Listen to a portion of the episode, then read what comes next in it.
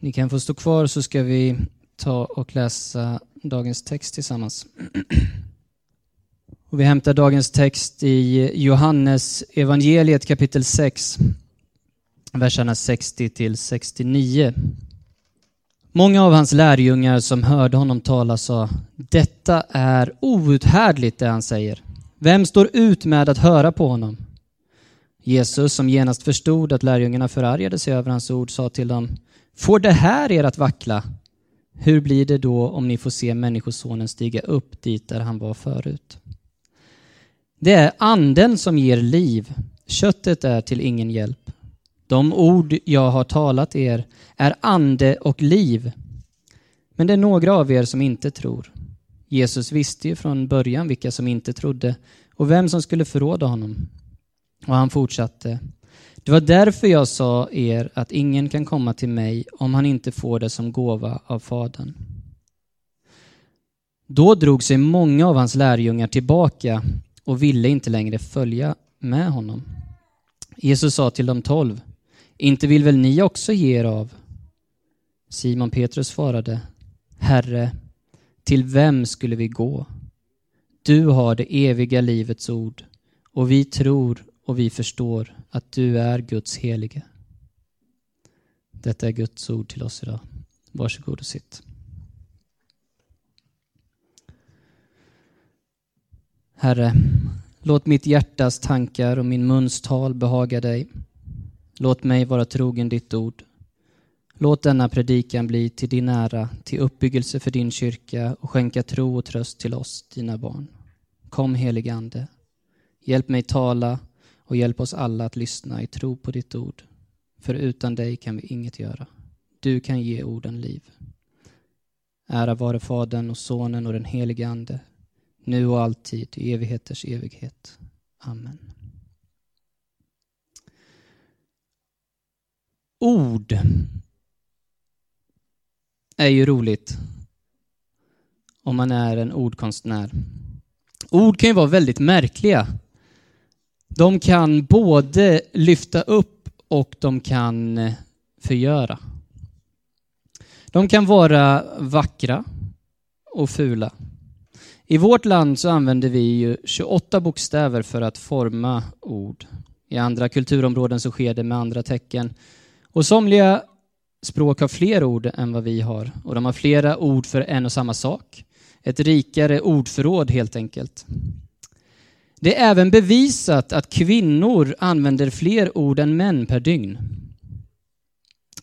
Det var ju kanske inte en chock, men marginalen var inte så stor. Det var 5800 ord per dygn på en kvinna i snitt och 15 800 eh, och 15 000 på en man.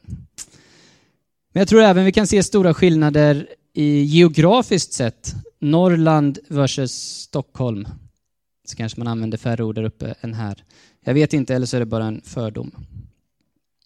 Vi använder våra ord på många olika sätt. Vi uttrycker fakta, gissningar, lögner, tvivel, uppskattning, glädje, sorg, hat, svartsjuka, ömhet, komik, förnedring, övertygelse, tro, tillhörighet, smärta, uppgivenhet, falskhet, kärlek och så vidare. Ja, en rad exempel. Vi kan säkert hitta många fler. Och idag handlar texterna för kyrkoåret om förbindelsen mellan liv och ord. Och inte bara förbindelsen, utan det levande ordet som är, som är en verksam organisk enhet. Ord egentligen är ju bara ljudvågor som letar sig in i en människas hjärna via öronen och sen sker ju ett litet smått eh, mirakel eller ett under i hjärnan. Den tilltalade människan kan nu omvandla de här eh, orden till levande inre bilder. När människan omvandlar ljudvågor, ord, till levande inre bilder så processar ljudvågen alltså. Så stimulerar hon sin empatiska förmåga, sin fantasi, kreativitet. Då kan levande ord uppstå. Har ni bra fantasi? Tänk er att ni inte hade en aning om vad en banan är. Och så kommer jag och berättar att jag har hört talas om att det ska finnas en frukt som är jättegod. Att den eh, sägs växa i klasar och är gul och böjd och går att äta. Det säger ju inte er speciellt mycket egentligen, eller hur? Men nästa dag så kommer jag tillbaka och säger, titta här, nu har jag ett bildbevis. Så här ser en banan ut. Okej, okay. då blir det ju lite mer konkret i alla fall. Men ändå, en bild säger inte så mycket. Ett par dagar senare kanske jag kommer tillbaka till er och säger, hallå, kom hit och titta. För nu har jag fått tag på en livslevande banan. Det här, mina vänner, är en banan. Mm. Starkt, eller hur? Nu fattar ni nog att det verkligen finns någonting som heter banan. En stund senare så kommer jag tillbaka och berättar, nu har jag vågat smaka på den nya frukten och den smakar ju faktiskt bra. Hur smakar den? Ja, rätt så mjuk, lite krämig om man tuggat en stund, men framförallt lite söt. Ja, jättegott. Nu har ni säkert blivit lite intresserade, åtminstone efter den sista iakttagelsen, när jag hade smakat på bananen själv och intygat att den var god.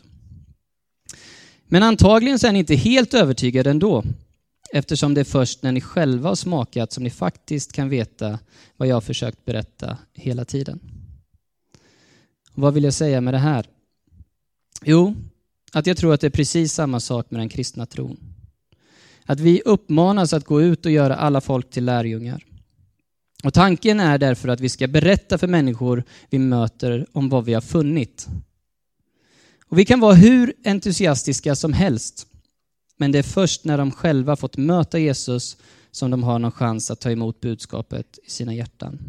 Det är först när de själva så att säga fått smaka på Jesus som dina ord blir sanna och levande för dem. Det finns en utmaning som uppstår när man använder samma ord för att föra fram sin poäng. Som kan vara helt världsvida frånskilda varandra och stå i direkt motsats till varandra. När jag förberedde mig så läste jag en intressant eh, historieberättelse eh, från Sundsvallsstrejken, om någon har läst om detta. Flera tusen arbetare, eller fem tusen enligt Wikipedia, är i rörelse på landsvägen mot Svartvik utanför Sundsvall. Det är våren 1897 och i det fattiga Norrland så svälter folk. Nu har budet kommit till sågverksarbetarna att deras löner har sänkts med 15 till 20 procent. Och i sin förtvivlan har de lagt ner arbetet och samlats till protest. Landshövdingen Curry Treffenberg har gett sig ut med sitt folk för att få en överblick över vad som är på gång. Och plötsligt så befinner de sig öga mot öga där på landsvägen. Kungens man med sitt folk och det stora arbetartåget. Landshövdingen håller tal och fördömer arbetarna och deras strejk. Då landshövdingen har avslutat sitt tal så kliver en eh, 28-årig eldare fram, Isak Boström, tillhörande den Waldenströmska missionsföreningen. Han kliver fram och söker förklara att Lönesänkningarna gör det omöjligt för arbetarna och deras familjer att klara situationen. De har redan tidigare levt på svältlöner. Då tar landshövdingen till orda igen och citerar Paulus. Du ska vara överheten underdådig. Isak Boström han replikerar och svarar med ett ord ur Galaterbrevet. Bär varandras bördor så uppfyller ni Kristi lag. Så skildras ordkampen där på landsvägen i samband med den stora Sundsvallstrejken. En ordkamp mellan en fattig arbetare och en företrädare för det besuttna Sverige.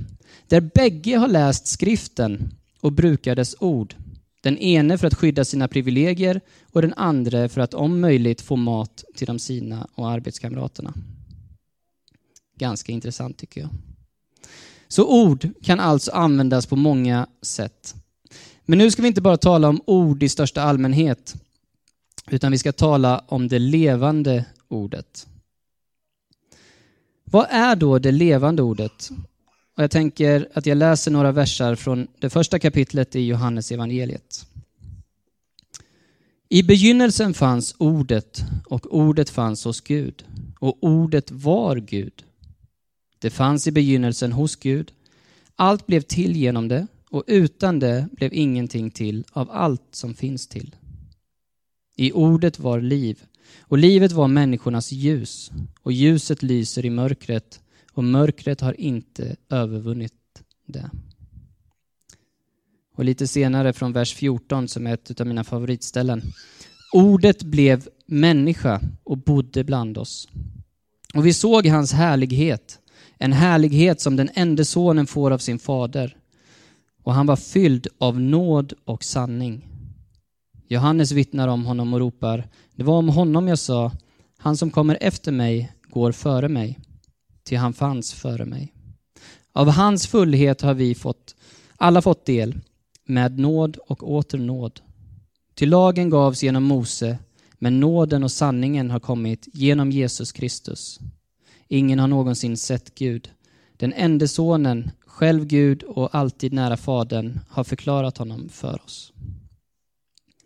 Det är alltså Jesus själv som är det levande ordet. Ordet blir människa.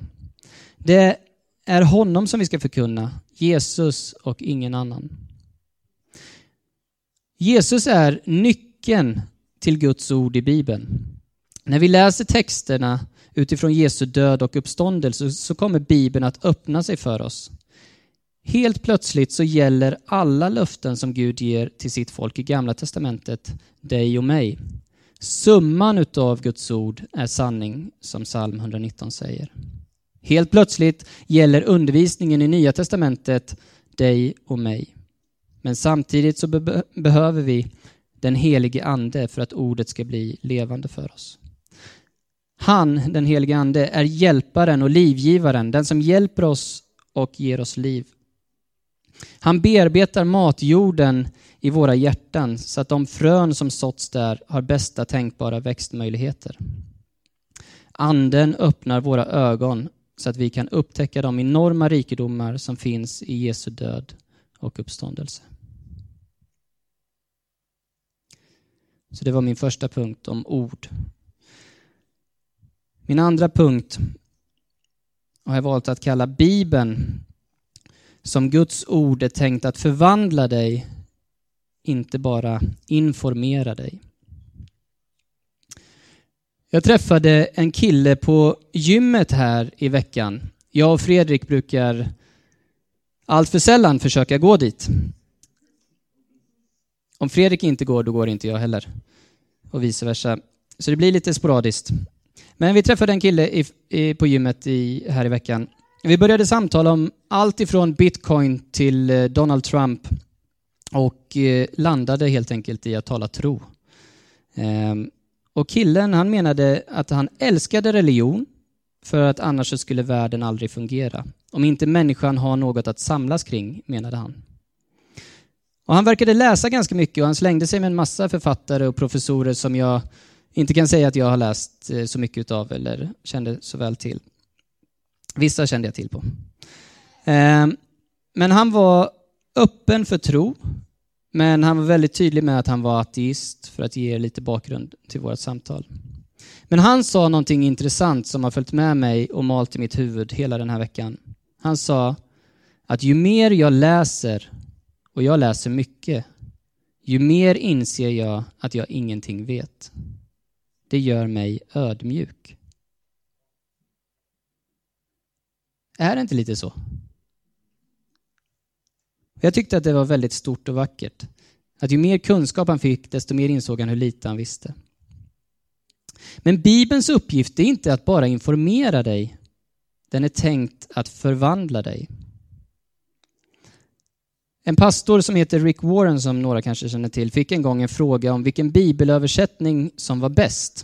Det är sånt som vi kan tycka är kul att jämföra när vi vill prata om någonting. Hans svar var den översättning som översätts till ditt liv.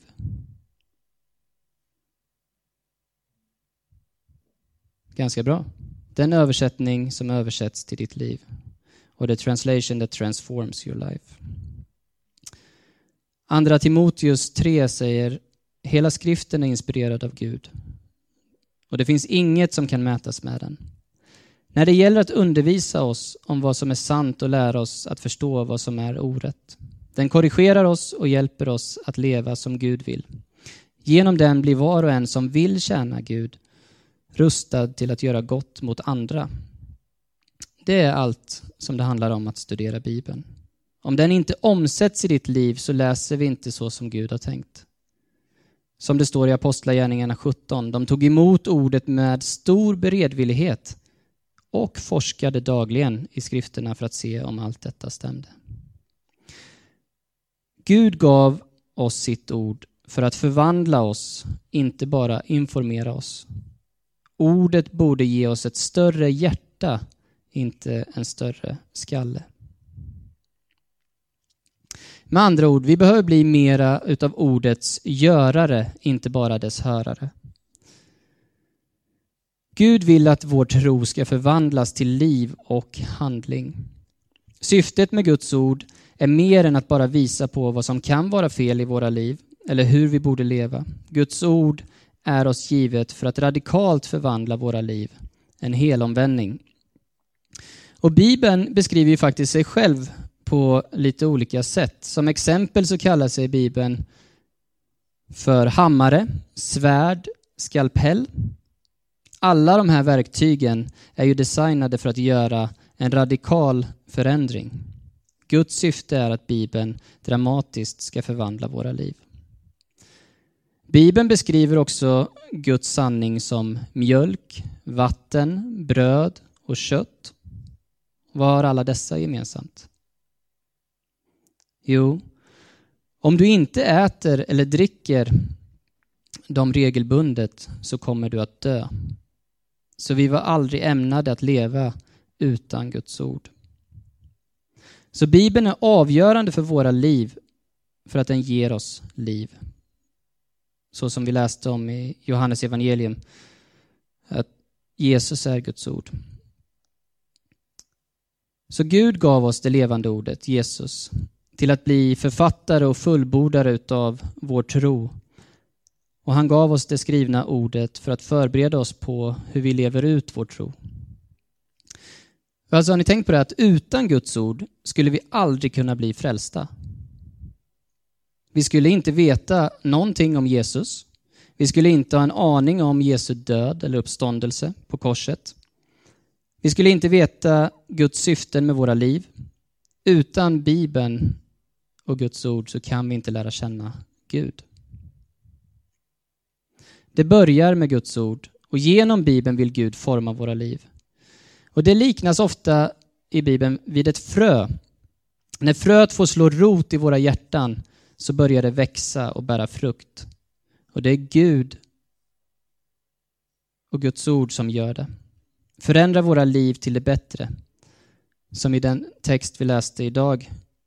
De ord jag har talat till er är ande och liv. Guds ord är inte bara bläck på ett papper. Det är ande och liv. Det är andlig kraft och hans ord kan förvandla ditt liv och förvandla dina omständigheter. Hur tar vi emot ordet då? Jesus talar om det här i en liknelse i Lukas kapitel 8 om ordet som säd. Där en del av säden hamnar på vägkanten och plockas snabbt upp av fåglar. Vad har vi för fåglar hos oss? Vad är det som till exempel gör att ord som förmedlas i en gudstjänst inte ens tycks bli kvar för att samtala om vid kaffet efter gudstjänsten? Andra sädeskorn hamnar på berghällen. Det är de här som enligt Jesus tas emot med glädje men som inte finner någon grogrund och ger rotfäste och därför inte växer till och ger frukt. Då tron prövas håller den inte. Dagens livspussel ger inte plats för tillväxt. En del av säden hamnar bland tistlar och dessa växte upp samtidigt och förkvävde det. Ogräs tar gärna plats i vårt inre. Och Det är märkligt vad mycket av det slaget som kan rymmas i våra hjärtan och förkväva en levande tro. Och Jesus säger, Det som föll bland tistlarna, det är det som hör ordet men som längre fram kvävs av livets bekymmer, rikedomar och nöjen och aldrig ger mogen skörd. Men, säger Jesus, en del faller i den goda jorden. Det växer och ger hundrafaldig skörd. Ordet får jordmån och slår rot och växer till. Ordet föder en levande tro. Det levande ordet skapar tro och evangeliet blir genom anden levande ord. Våra fäder ställde frågan, vad står det skrivet? De var läsare och lyssnare. De brottades i olika möten och samtal med ordet och levande tro föddes. Tillhör vi, dagens troende, läsarsläktet eller har vi en bibel som bara samlar damm? Får anden göra orden i den heliga skrift till levande ord som föder levande tro och formar oss till levande människor? Eller hur är det? Vill vi ha en tro på egna villkor? En tro som stämmer överens med den här världens tankesätt och dess värderingar. Jesaja förmedlade dessa Herrens ord, att mina planer är inte era planer och era vägar är inte mina vägar. Paulus konstaterar, var finns nu de visa, de skriftlärda och denna världens kloka huvuden? Har inte Gud gjort världens vishet till dårskap? Att vi inte sällan får, får det att gå ihop beror inte på Gud utan på vårt räknesätt. Ordet vill hjälpa oss till en tro utan förbehåll. Till en levande tro som håller inför livet i såväl dess glädje som dess allvar. Ord som hamnar, för att bruka profeten Hesekels ord, i stenhjärtan föder inte levande människor. Levande tro är förtröstan. I vissa språks bibelöversättningar där vi har ordet tro så har mm, de i sina språk ordet förtröstan eller har tillit till istället för tro. Tro är inte lag och bokstav. Paulus skriver, ni är ett brev från Kristus utskrivet av mig, inte med bläck utan med den levande Gudens ande, inte på tavlor av sten utan i era hjärtan.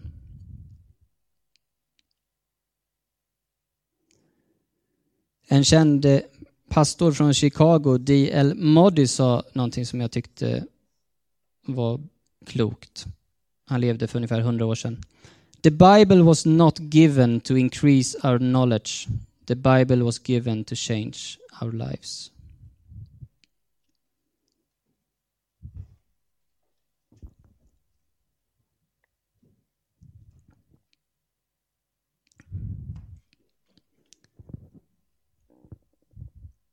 Ordets rytm.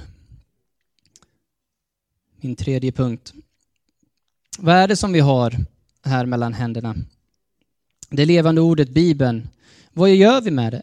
Är det en, eh, som en ficklampa? Det är helt mörkt men personen vet inte hur man tänder ficklampan. Lika hjälplös är Bibeln. Men om du hör, du som har öron, så kan detta vara ordet till evigt liv. När kornen ligger i korgen kan de se hårda ut, men när de får falla ner i ett hjärtas mjuka jord så spricker de upp och sprider liv. De skjuter ut rötter och blir ett med jorden så att den blir fruktbar och bärande och ger säd till att så och bröd till att äta. Guds ord blir Guds tilltal till dig. Som profeterna sa, Herrens ord kom till mig och han sa. Alltså det är en sak att fundera över läran om Guds allmakt. Och en annan sak att ta till sig det så att man slappnar av för att allting är i hans hand.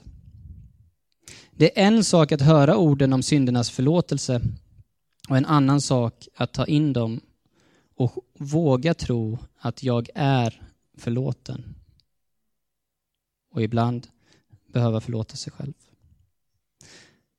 Det är en sak att höra nattvardstjänaren säga att Kristi kropp för dig utgiven och en annan sak att ta emot det som Guds ord till dig. Kristi kropp, för dig utgiven. Jesus säger till judarna som kommer till tro på honom i Johannes, Johannes kapitel 8 att om ni förblir i mitt ord är ni verkligen mina lärjungar. Att förbli i någonting är kanske inte vår tids största styrka. Eller vad skulle ni säga? Det är snarare en stress att hela tiden hinna byta ut allting. Att köpa nytt. Svenskar, vi renoverar kök mest av alla i hela världen. Alltså vi köper nytt hus, vi köper nytt kök, vi köper ny bil, ny mobil, nya matvanor, det ändras ju var och varannan vecka. Nya kläder, nya telefonoperatörer, byta jobb, byta fru och så vidare. Det här med att förbli i någonting kan vara vackert. Att hålla ut eller att vara uthållig är inte bara någonting som är dåligt. Goda vanor tar tid att sätta. Man brukar säga att det tar sex veckor av upprepning varje dag av någonting för att skapa en vana. Att spendera tid med Gud och Guds ord borde vara en livslång vana, inte bara en fling som vi gör en gång. Låt Guds ord vara en del av din dag varje dag för resten av ditt liv. Det är svårt, jag håller med. Men det är också sjukt att i en sån upplyst tid som vi lever i så, och det finns så mycket hjälpmedel att tillgå så borde det ju vara svårt att misslyckas. Eller hur? Alltså, vi har ju efter reformationen förmånen att ha Bibeln på vårt eget språk. Bara en sån sak. Och du kan ju läsa den i mobilen, på tuben på väg till jobbet eller skolan. Man kan även, upptäckte jag för ett par veckor sedan, lyssna på Bibeln på Spotify. Hela Bibeln ligger där. Det finns oändligt med predikningar på podcasts och så vidare och så vidare. Och här så skulle jag vilja utmana dig och mig att hitta en rytm. Och vi talar, om du kommer hit till United regelbundet så kommer du höra att vi talar om just rytm. Vi talar ofta om rotad rytm och riktning. Att vara rotad i ordet, i gemenskapen, i traditionen, att hitta en rytm i gudstjänstfirandet varje vecka, i bibelläsningen och bönen varje dag och i högtiderna. Att ha en riktning för livet som leder dig framåt i tron, från huvudkunskap till hjärtats liv och från dig själv till honom, det levande ordet, från andlig död till evigt liv. Hur får man till det? För att kommentera något av det jag nämnde som eh, jag försöker göra för att landa i en rytm. Min familj, vi är inte så stora, det är jag, min fru och eh, två små barn. Eh, vi har bestämt oss för en veckorytm som i alla fall funkar för oss. För det första handlar det om att göra en tydlig ordning över, i alla fall i mitt liv så handlar det om en tydlig prioriteringsordning. Vad är det som är viktigast? Och det här var jag tydlig med när jag fick mitt jobb till exempel. Jag sa till min eh, arbetsgivare att kyrkan kommer komma först, Gud är mitt nummer ett, sen kommer familjen och sen kommer nog jobbet. Ehm, jag fick jobb ändå, det var sjukt. Men så, så ser vår prioritering ut i vår familj. Att det andliga livet är nummer ett, tron. Och sen kommer familjen och sen kommer jobbet och vänner och så vidare. Vår veckorytm innebär att vi går på och vi firar gudstjänst på en söndag. Punkt. Gudstjänsten den innehåller så mycket av det som vi behöver för vårt andliga liv. Det handlar om den större gemenskapen med Kristi kropp. Det handlar om att vi får lyfta blicken ifrån vårt eget, mina egna omständigheter och fokusera på någonting som är så mycket större än mig själv, nämligen Gud. Att få lovsjunga honom för vad han har gjort för mig som jag inte kunde göra för mig själv. Att få ta del av utläggningen av det levande ordet. Att få dela det underbara i nattvardsgemenskapen. Kristi kött och blod Och det rotar mig i ordet, traditionen, gemenskapen och det sätter en ton och riktning för resten av veckan som kommer. Därför firar vi gudstjänst. I veckorna, veckodagarna så har vi hittat en rytm som vi som familj där vi varje morgon läser en andaktsbok. Det är ett bibelstycke och sen en utläggning av texten och sen en bön i slutet. Och det rotar mig i ordet och det ger mig en riktning för den dagen. Och sen har vi högtiderna som kommer med jämna mellanrum. Vi har ju nyligen fått fira jul, att Gud valde att födas som människa. Och snart så går vi in i fastan, vilket är enormt spännande.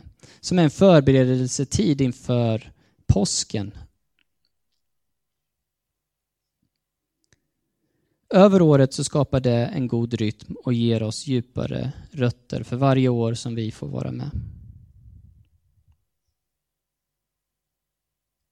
Som avslutning utifrån Johannes kapitel 6. Det är ett oerhört spännande kapitel. Bara för att göra en kort summering så har Jesus precis mättat 5000 människor. Han har gått över sjön, Tiberias sjö, till Kapernaum på vattnet. Och så kommer de dit dagen efter och sen säger de att det här är outhärdligt att höra på.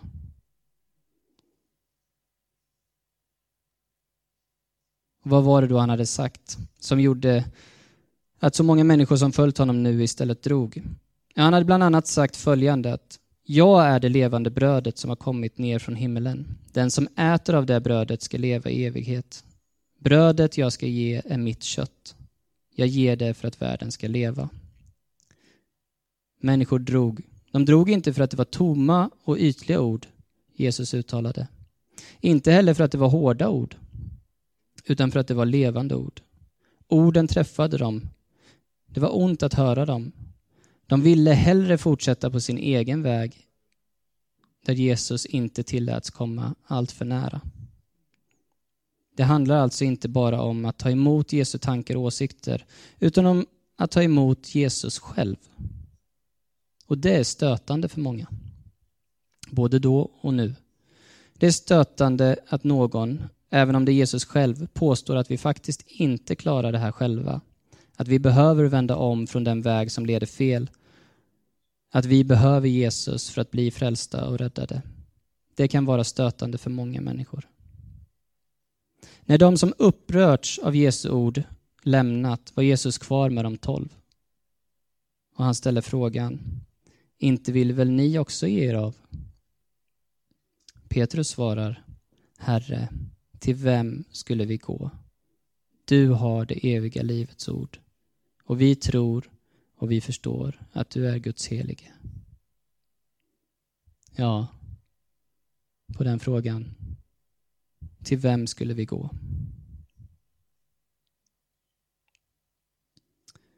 Låt oss be.